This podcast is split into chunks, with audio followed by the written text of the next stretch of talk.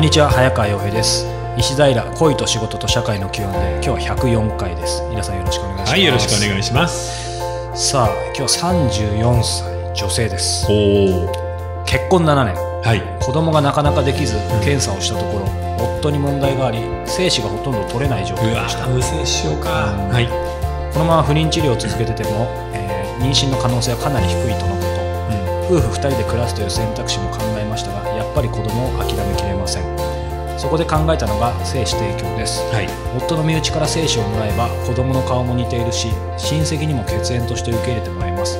そう考えて義理の兄に相談に行きました。お性的なことをするわけではないし生まれた後は一切迷惑をかけないとからと言ったのですが、えー義兄の、えー兄が、えー嫁が、えー気持ち悪いから絶対にやめてと断固拒否。はい。かっこちなみに、えー兄夫婦に子供はいません。うん。どうしても自分で子供を産みたいし赤の他人ではなく、えー義理の兄の精子が欲しいのですがどうやったら説得できるでしょうか？アドバイスお願いします。というこいやー、残念でしたね。とね僕ね、実はつい最近、はい。ある、あの、医学書を読んでいて、はい。えー基本的に、えー、正規に関しては、はい。量として2ミリリットル。で、精子の数がはい。4000万匹以上いないと、はい。やっぱり妊娠は難しいんだって。あもうやっぱそうなんねうん、だからこの人の場合は、その精子の数が極端に少ないんだね。うん。無精子症に関してはもう、まあ正直もうこれどうしようもないので、うん。ちょっとロジックだけで考えすぎてません？うん。そうですね。うん。あのー兄だったら、その血もつながるわけだし、はい。みんなに祝ってもらえるって、自分だけで考えすぎてるよね、簡単に。うん。だって、その、義理のお兄さんとお嫁さんのところ夫婦。で、34歳から、もう40代で子供がいないパターンの夫婦じゃないですか。そうですね。その二人のことも考えずに、そうなんですよね。それで自分が産んじゃうっていうのは、やっぱり義理のお姉さんからしたら嫌だようんね。うんうんで、ここでどうやったら説得できるでしょうかって言って、その方向しか今考えてないですけれど、うんそこで、えー考え方を向けすぎているのもちょっとおかしいと思うな。うんで、こういう問題に関しては、説得して女性が変わることは一切ないです。うんなぜなら、えーロジカルに、こことここでダメなので、こういう理由で、えー受けられないではなくて、気持ち悪いっていう感覚だから、一番感情面ですかはい。センスとか感覚に関しては、もう全然え女の人は揺さぶることは無理なので、うんだから、彼女がそれを言っている限り絶対できないですから、うんえー説得できるでしょうかの答えはですね、義理の兄の精子が欲しいけれど、それは説得できませんです。なので、アドバイスとしては、全く他人のにしようよ。逆にね、余計なしがらみないし。えー、もちろんね、ここで茶化すつもりじゃないですけれど、はい。